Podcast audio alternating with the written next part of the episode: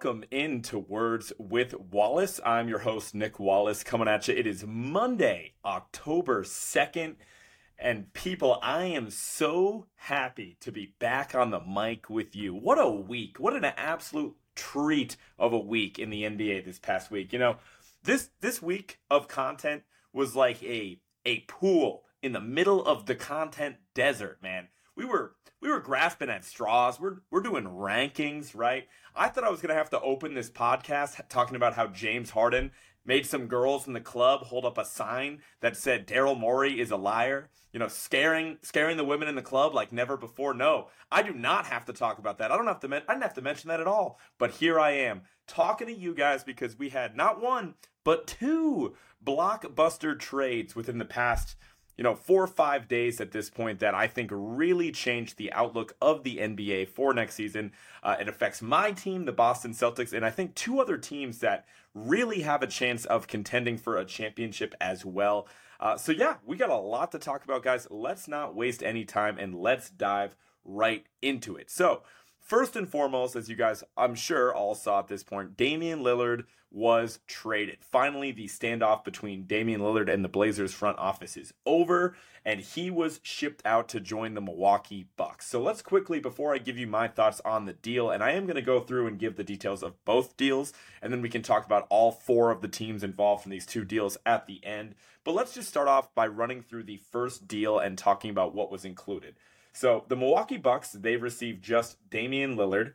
The Phoenix Suns were involved in this deal as well, receiving Joseph Nurkic, Grayson Allen, Nassir Little, and Keon Johnson, who was expected to be waived at the time of recording. Portland Trailblazers received Jrue Holiday, DeAndre Ayton, uh, Toumani Camara, who is a second round pick of this past year's draft, so not a lot of high expectations for him, as well as the Bucks 2029 first round pick, which was unprotected, and then two pick swaps between the Bucks and the Blazers uh, slated in for 2028 and 2030. But that was not it. Of course, there was a second deal that took place right when I was about to record yesterday. Yesterday was Sunday. Uh, was literally sitting down to record when I got the news that Jrue Holiday was being sent over to the Boston Celtics. So that was deal two. Again, Jrue Holiday to the Boston Celtics, which, spoiler alert, I am extremely excited about as a biased Celtics fan here.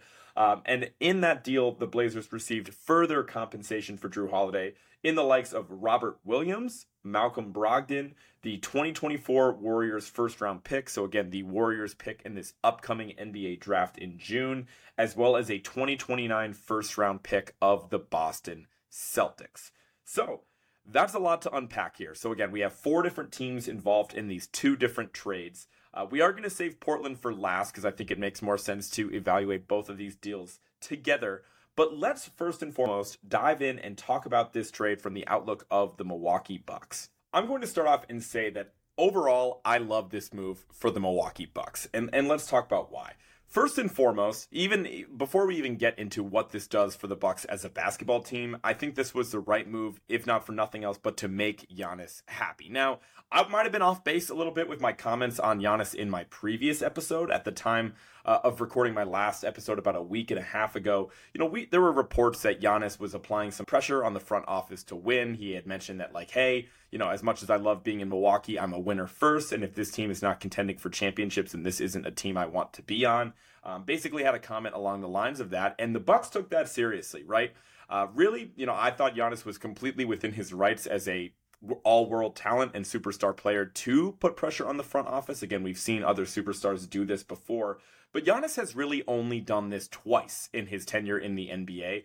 And both times the Bucks front office has responded immediately and in a major way. Um, and so the first time they did this, if you guys remember, it was actually in 2020 uh, Giannis had some similar comments that resulted in the Bucks trading away guard Eric Bledsoe away to the New Orleans Pelicans for Jrue Holiday, and obviously there were some other pieces involved in that deal. But that was actually a massive push for the Bucks to obviously get over the hump and later winning the 2020-2021 NBA title with Holiday as the second or third best player on that team. And then again, here we are in 2023. Giannis applies pressure. Um, the offense looked a little bit stagnant at times. It looked like they were in desperate need of another, you know, ball dominant player, a half court offense creator. And there's really nobody more qualified in the entire league to do that than Damian Lillard. Again, let's just start off on what the Bucks gave away. You know, they gave away a first round pick, they gave away a couple pick swaps, as well as Jrue Holiday to receive Damian Lillard. And I think the juice is worth the squeeze. Now, you know, as we all remember, right, you know, Milwaukee was bounced in five games to the Miami Heat in the first round of last year's playoff in pretty embarrassing fashion. Now, obviously, Giannis was a bit banged up in this series, but I think what stood out to me the most was that A, I felt like the Bucks were still talented enough to win that series, even with Giannis at less than 100%. And B, where they really suffered the most was getting a good look at the end of games. In both, I believe, games four and five, if I'm remembering correctly, um, you know, the Bucks had a massive lead in which they folded in the fourth quarter. The offense became stagnant. You know, Coach Bud was, you know, kind of just standing there, not calling any timeouts, didn't seem to have any answers to stop the run. It didn't seem like they had an ability to create easy shots. And then, of course, at the very end of game five, you know, they were completely scrambled on the last possession. Giannis is literally on the ground at one point, and Coach Bud is still not calling a timeout. And the ball actually hits Grayson Allen's hands, who doesn't even get up a shot those are all you know things that you can point the finger at a bunch of different people, including Giannis, including Coach Bud, of course. But that being said, if you have Damian Lillard on your team in those situations, that does not happen. You have a primary ball handler that has you know range upwards of 30 feet, where if he's open, you know he can take that shot, and the and the other team is terrified. What he is going to be able to do to you know command pressure to create in the half court, um, what he is going to be able to do to draw the defense out beyond the arc is going to be massive for this Milwaukee Bucks. I expect their offense to take a extremely significant leap, especially when you include how deadly the Dame and Giannis pick and roll can be. Um, it's going to be pretty ridiculous. It seems like Dame and Giannis have some sort of relationship. I don't know how close they are. You know, there was some clips that surfaced of Giannis uh, picking Dame with his first pick in the All Star draft, actually conveniently enough over Jrue Holiday, which I thought was pretty interesting. Um, obviously, this deal doesn't get done if Giannis doesn't sign off on it, right? I'm sure he loved Jrue as a teammate as well. But I do think that this raises the ceiling of the Milwaukee Bucks team. Um, you know, obviously they are taking a massive downgrade defensively.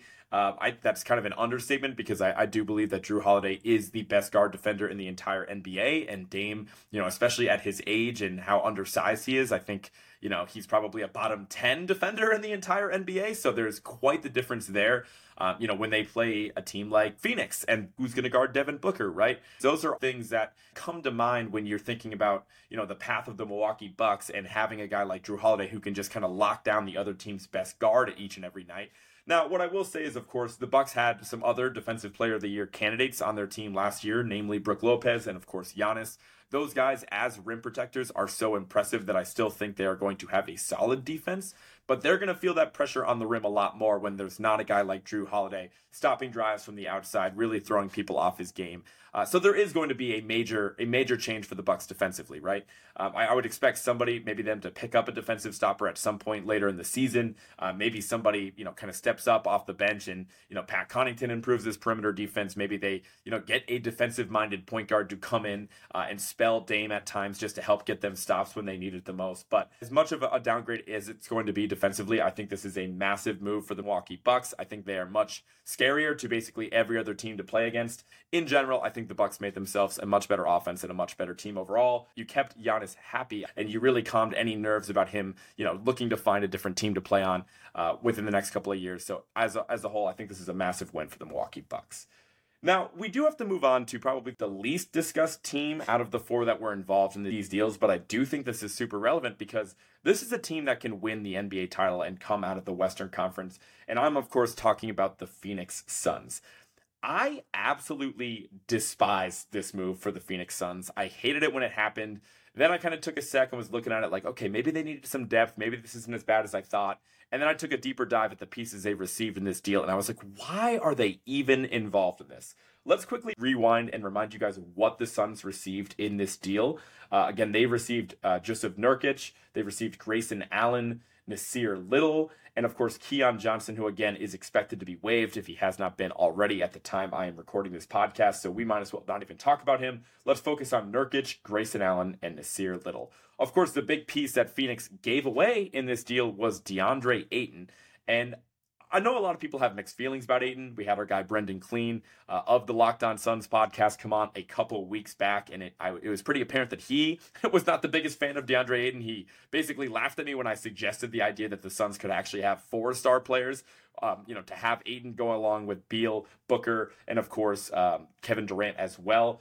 Uh, that being said, I still think that you know DeAndre Ayton has a lot of potential. I, I, don't think many people would disagree with that. Obviously, he's shown flashes, and just the physical presence that he's shown throughout his career is is is significant. Especially when we're talking about a center position, where as I just talked about a couple weeks ago, there aren't many true difference makers at the center position, and I still think DeAndre Ayton has a chance to be one of those difference makers.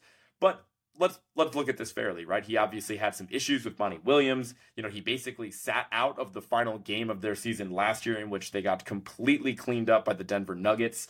Um, I know that there's obviously been some contention in the locker room surrounding DeAndre Ayton, but I felt like a lot of those worries were kind of put on hold or put to the side when the, the Suns decided to make a coaching change, moving away from Monty Williams, moving on to Frank Vogel. I felt like it would at least be beneficial for the Suns to start off the season and see what they have. You know, they already have all these changes right now. Bradley Beal's a part of the team. You have a full offseason with Kevin Durant as well. You know, you already have so much change go on in your locker room. Why not just see what you have? And I truly believe that the best version of DeAndre Ayton, I don't even think you can make an argument that the best version of DeAndre Ayton would make them a better team than what they received back in compensation from Portland in this situation. Frank Vogel has a history of being a really smart, defensive minded coach. And at the center of all of his great defenses, there has been a big man in the middle who has kind of protected the rim. And I certainly think that DeAndre Ayton had the potential to make a leap defensively, and he certainly fits the mold of guys like Roy Hibbert in the past for for Frank Vogel. I know that that seems like a lifetime ago with how different big men were in the NBA just a little over 10 years ago, right? You had guys like Anthony Davis, who was obviously an integral part of the 2020 Lakers championship that was led by Frank Vogel.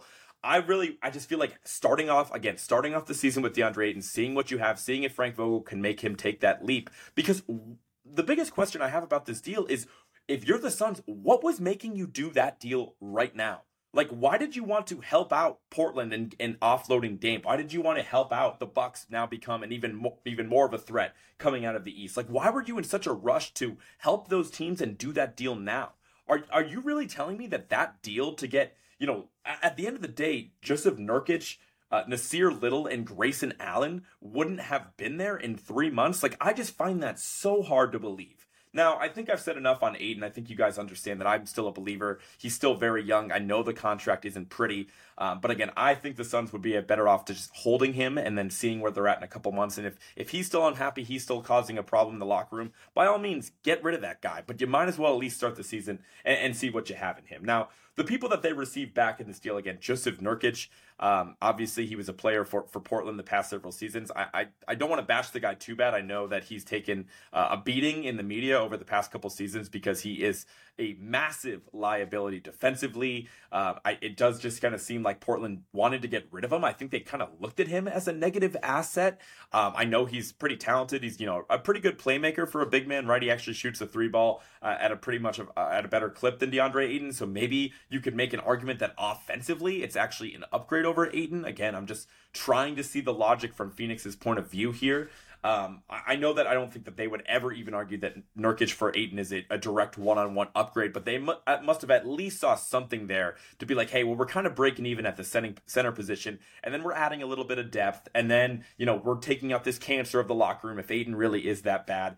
But I, I, guess that's kind of the spin on Nurkic is that he thinks he makes your offense better. But if you're Phoenix, like, why are you even remotely worried about being able to score the ball? I'm not worried about Phoenix being able to score the ball. You have Bradley Beal, you have Devin Booker, you have Kevin Durant. All you need is some people to make some open shots beyond those guys. And honestly, I like Ayton's offensive game too. I'll say it again. He's a big body that can roll to the basket. I, am pretty comfortable with him taking like 10 footers from the elbow. Like, you know, he's been pretty consistent with that shot. Um, I just think that Ayton would have been better for them on offense as well. But let's talk about why Phoenix did this more so than anything else, right? I, I guess that they if you're Phoenix, you value the depth that you got. Like I know that they're extremely thin, right outside of the, the top three guys that I named. Um, you know, they got guys like Josh Okogie who they're hoping can step up to a big role. I, we, we talked to Brendan who mentioned Keita Bates Diop a few times. They took a flyer on Bol Bol as well. Like again, there isn't a lot of pedigree coming off that bench, and I'm not telling you that they should not have addressed their depth in one way, shape, or form. But is getting Grayson Allen in addition to getting a, a worse center in return really worth the squeeze? Like yes, Grayson Allen has been in a lot of big games, right? And he does shoot the ball at a 40% clip from three, but he's still undersized, right? He's only six foot four. He's not going to be your perimeter stopper. He's not going to lighten the defensive burden of a Devin Booker or a Bradley Beal during the regular season. Or even if he tries, he's not going to do so effectively. And honestly, again, I, I, would know a thing or two about playing against the Bucks in the playoffs, like we've done it many times, is watching my Celtics, watching my favorite team play against the Bucks time and time again.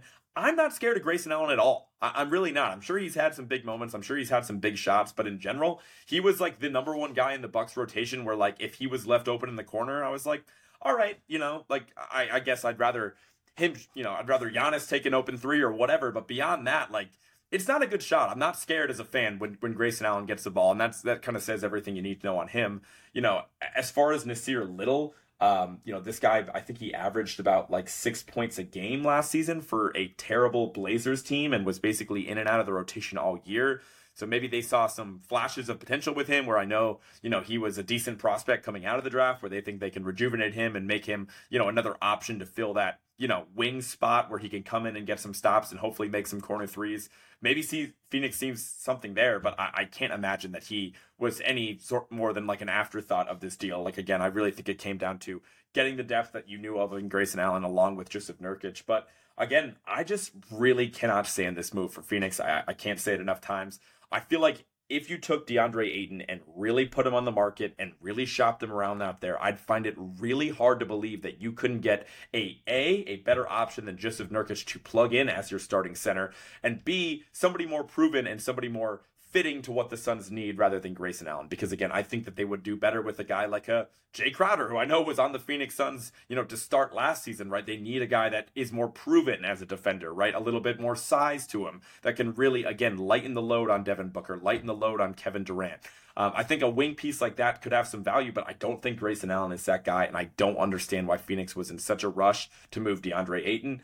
You know, maybe that there's some more information that comes out within the next couple weeks of talking like you know, basically like the hit piece on DeAndre Ayton that somebody with the Suns organization or somebody close to the organization puts out because they need to defend this move. But I just I don't see why Phoenix would rush into it, and it, it really is a big deal because you know before this deal I would have said Phoenix is hands down the second best team in the West behind Denver, the defending champs, and you know, I still think that they're probably there because of how much offensive talent they have and how much I believe in guys like Kevin Durant and Devin Booker. But huge question mark from the Suns there. But let's talk about this deal from the perspective of the Boston Celtics. So, again, this deal went through yesterday on October 1st, in which the Celtics received Jrue Holiday in exchange for Robert Williams, Malcolm Brogdon, the 2024 Warriors first round pick. So, again, Golden State's pick in the upcoming draft, as well as a 2029 Celtics first round pick that is unprotected.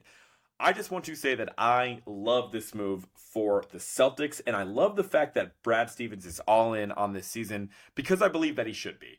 Now, after the loss to Miami, I was really starting to question the pairing of Jaylen Brown and Jayson Tatum. And it wasn't necessarily, you know, obviously Jaylen was pretty terrible in that series. I'm not going to deny that. But it wasn't necessarily because I didn't think these guys could work and I didn't think that they made sense together or whatever. I still felt like two dominant wings that are two way players is a great way to build a basketball team. Almost any general manager in the league would tell you that.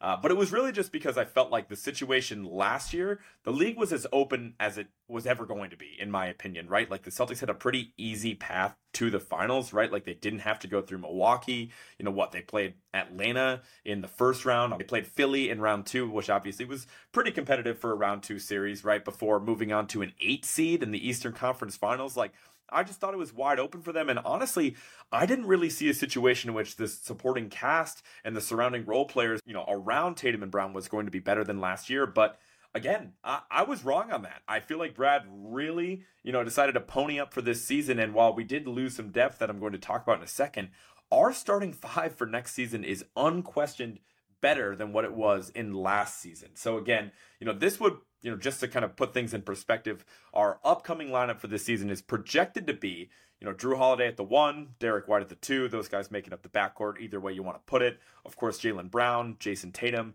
Kristaps Porzingis as the man in the middle, and then Al Horford being the first guy off the bench. I think that would be the lineup that we roll with when everybody's healthy. I think that would make the most sense during the regular season. But this team is absolutely loaded. Obviously, again, the depth we're going to talk about here in a second. But let's just kind of take a, a look back at the trade. We got to talk about some of the guys that we gave up. Rob Williams, you know, really loved watching him over the first, what, five years of his career. Um, he was a stud when healthy, right? He was a, a really special defensive player and a really special athlete, you know, played so much better than six nine or whatever whatever he's listed at. You know, obviously wish him nothing but success for the Portland Trailblazers if that's where he ends up staying. Um, you know, Malcolm Brogdon, who, you know, we picked up for, for cheap, you know, real cheap last year and was a massive part of the team. You know, I think for parts of the season, you can make an argument that he was actually our best guard, winning the sixth man of the year. Unfortunately for Brogdon, you know, he's always been plagued with injuries and, and it just, you know, unlucky for him, he was injured in the time in which we needed him the most. He got hurt at the start of the Miami series. It affected like his elbow on a shooting arm, and he was just completely trash shooting the ball, and um, was honestly a liability to have out there offensively. And you know, it's just, you know, wrong place, wrong time for Brogdon, but he did have a really solid season for the team.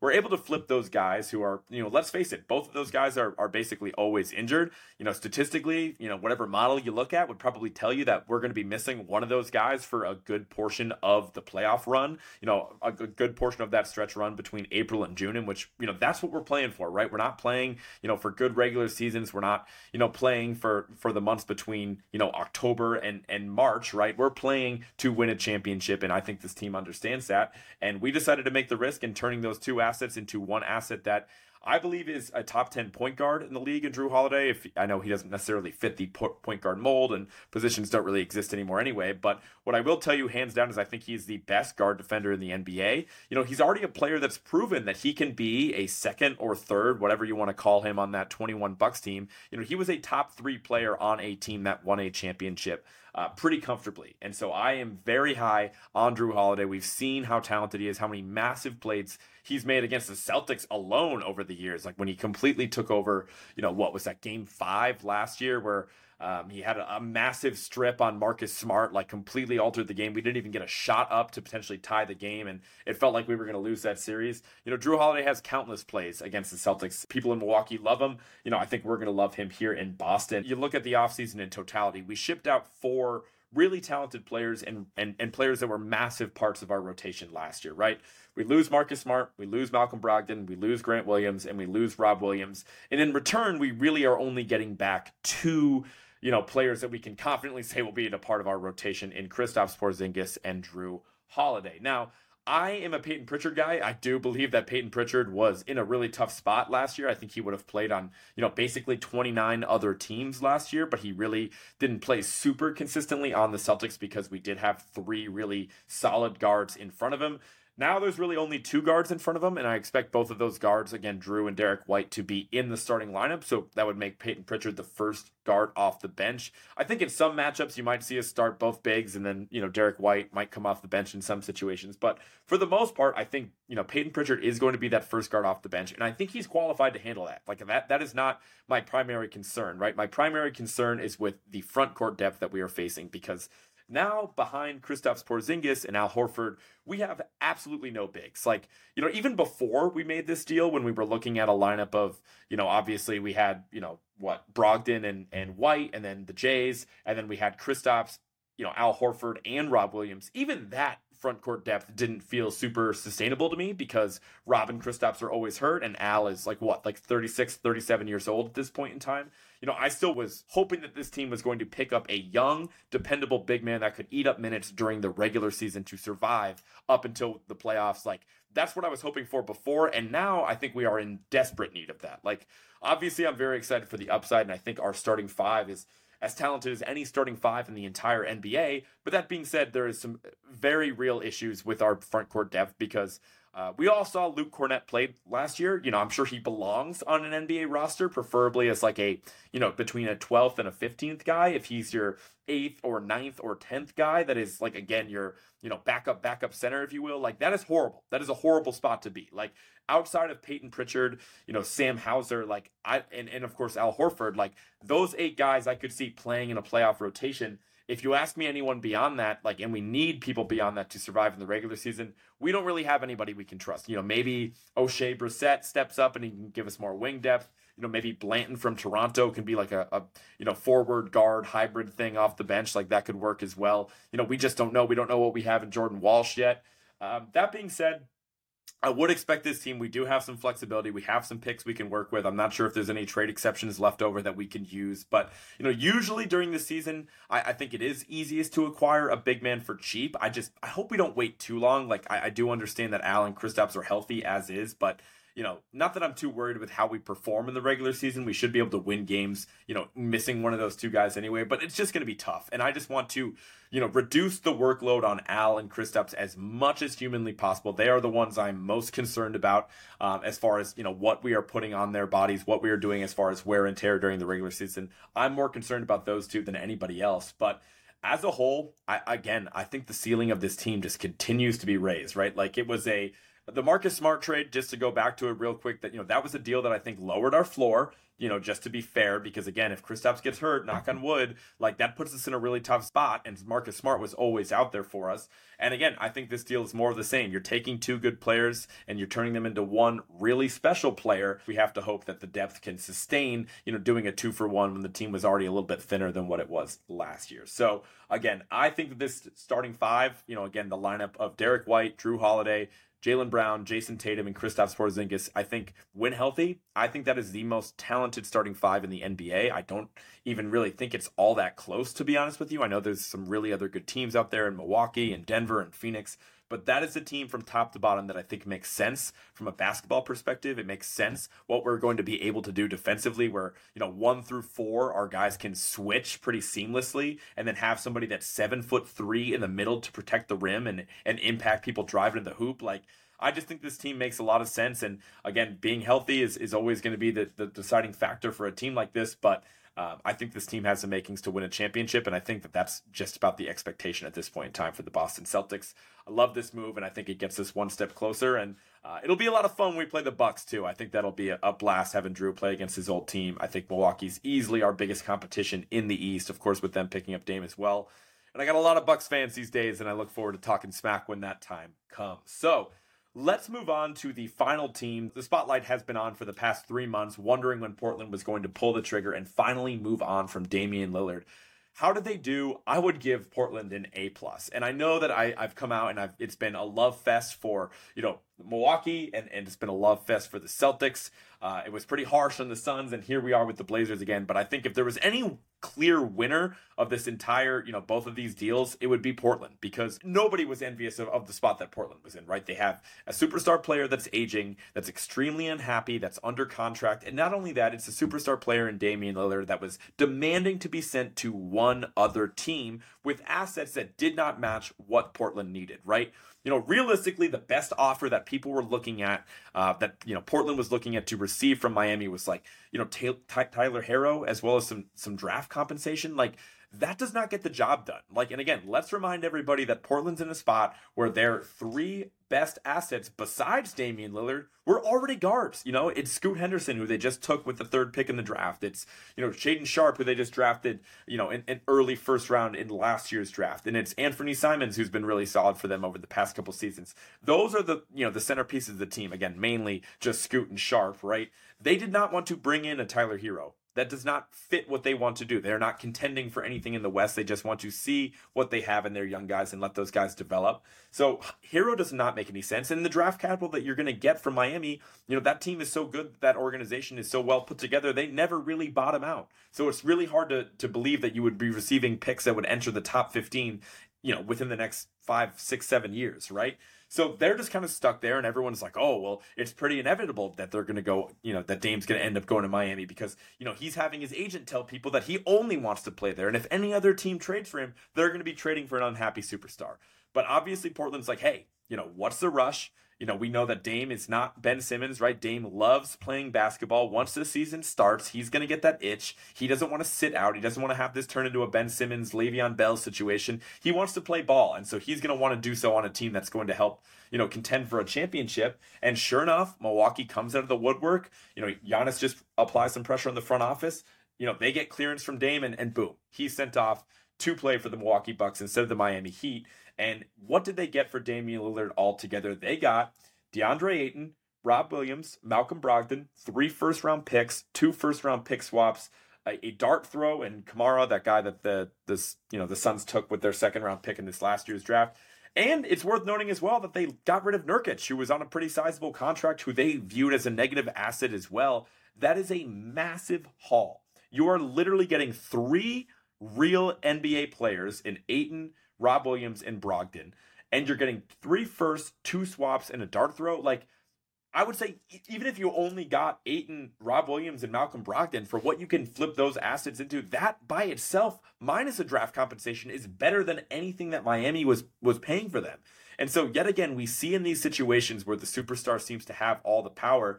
You know, the teams that have stayed patient in these situations, it's paid off. You know, it paid off for for Daryl Morey and, and, and Ben Simmons, and I know that that situation is not aging well because again, as you guys remember, you know Daryl Morey was dealing with an unhappy Ben Simmons. He waited, he waited, he waited a full like basically what like you know seven months of him being unhappy before finally shipping him off, and he got back James Harden in return. Now I know you know they're going through their own drama, and and Daryl and James have their own beef right now, but that's still a hell of a trade for a player that has has played in a handful of games since that move even took place. As regardless of what you think of Harden, you know that was the right move to stay patient, wait for a better deal to come about in that situation, and it's the same thing here with Damian Lillard. So again, I think that this is incredible for Portland. I love that they above all else like the draft capital i'm not going to sit here and say it's great like it's three first round picks and you know one of those is a warriors pick another is a bucks pick and another is a celtics pick uh, those are obviously three of the best teams in the nba and three of the best run organizations in the nba so you don't love getting first round picks for those teams but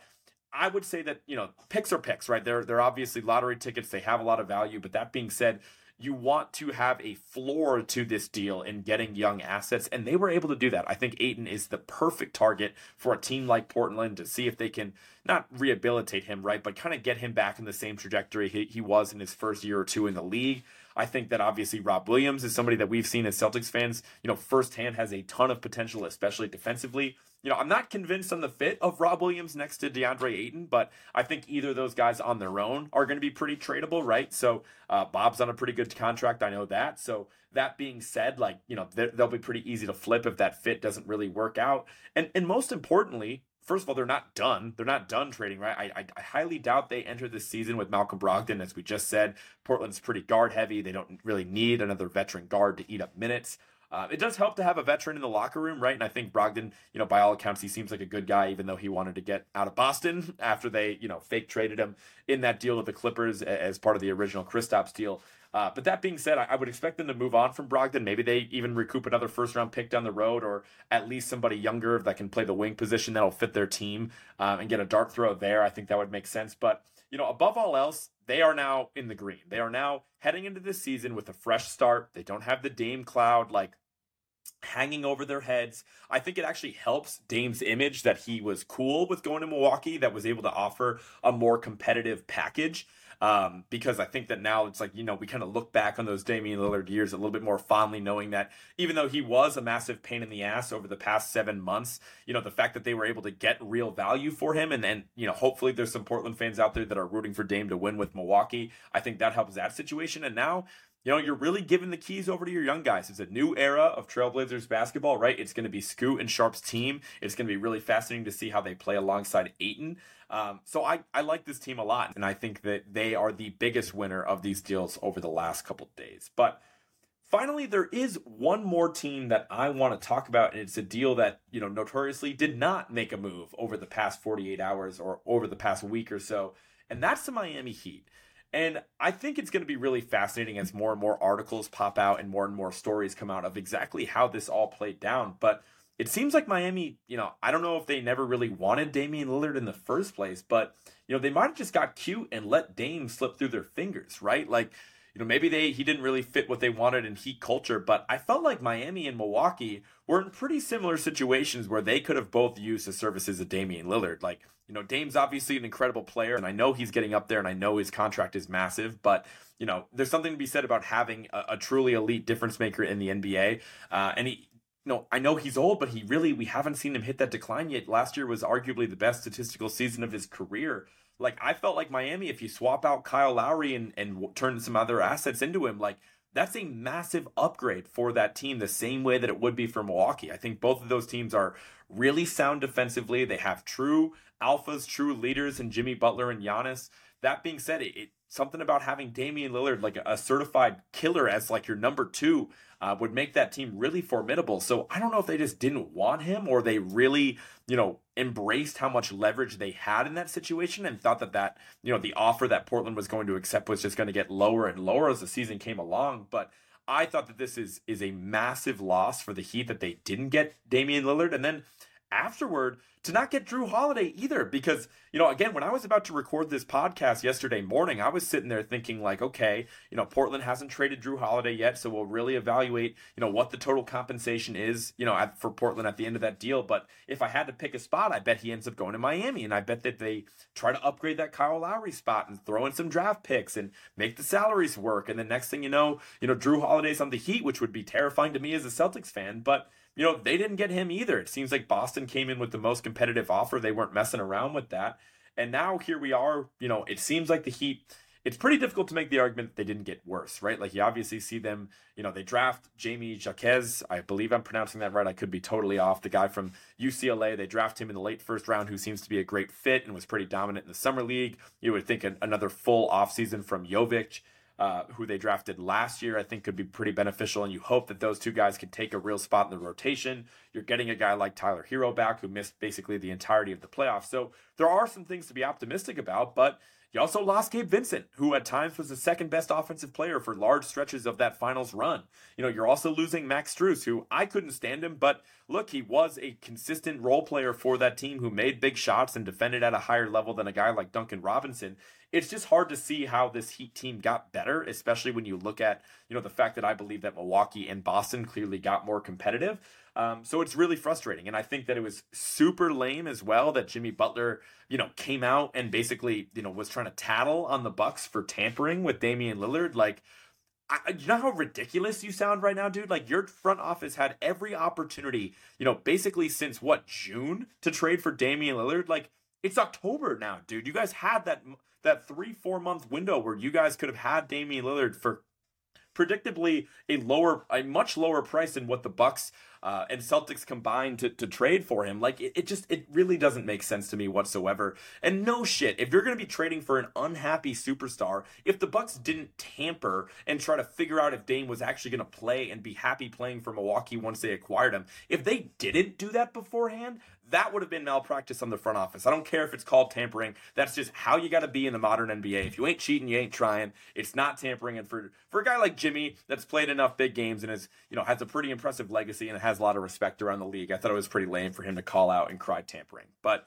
that kind of does it on my thoughts on obviously the four teams involved in this deal, as well as a little bonus segment on the Miami Heat. We'll see if they pile some assets together and make a move to, to shake things up before the start of the season. But just with how close we are to, to tip off at this point, I would kind of doubt that the Heat roster looks dramatically different uh, once the start of the season rolls around. But overall, I think this is a great deal for the league. I'm I'm very happy about how this played out. I'm happy of how it played out for my favorite team. But again, I had this part written out before I knew the Celtics were getting Jrue Holiday. I just think in general it is awesome that Dame is a massive figure in the league. He stomped his feet. He made a scene. He said, I want to be traded and I want to be traded to only the Miami Heat. And he did not get his way because, as we all see, we're setting precedents for this player empowerment movement. It seems like every single offseason and every single trade deadline, it seems like the demands get a little bit more outlandish. They push the envelope more and more. And so, if he had gotten his way and got sent to Miami, and especially if the compensation package was not good in return, this would have been a really bad look for the league, and it, we would have been at a much higher risk of ridiculous superstar demands of people under contract coming along uh, more and more often. And I think in general that's terrible to, for the league. So I'm glad he didn't get his way. I, I do think Dame is a, a, very very talented player, and I think he deserved to ask for a trade based on everything he did for Portland. Uh, but with how specific his demands were, those that was terrible for the league. And so the fact that that did not happen was great.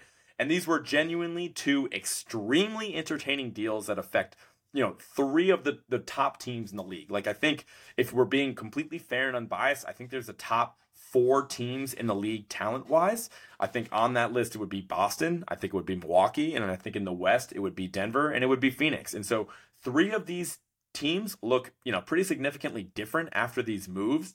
Um, so I'm here for it, man. I think everybody's kind of loading up the clip. They're getting excited for this season. Um, I cannot wait. Again, I'm so grateful uh, for this pool in the content desert that we just received over the past week. That means that the season is officially, at, you know, the light at the end of the tunnel. Where we can feel it approaching. I can't wait. Thank you guys for sticking with me during this uh, long explanation on my thoughts and, and the implications of these deals. But again, I think this is great for the league. I think it's great for, you know, basically all the teams involved except for the Phoenix Suns. Sorry, Suns fans. But that being said, I'm going to wrap it up here. Uh, appreciate you guys listening to this episode as always. Be sure to follow at Words with Wallace on everything on Instagram, on Twitter, on Facebook, on YouTube, on Spotify, Apple Music, wherever you get your podcast. Be sure to like the show, share a show, tell a friend, all that good stuff. And I will talk to you guys next week. Peace.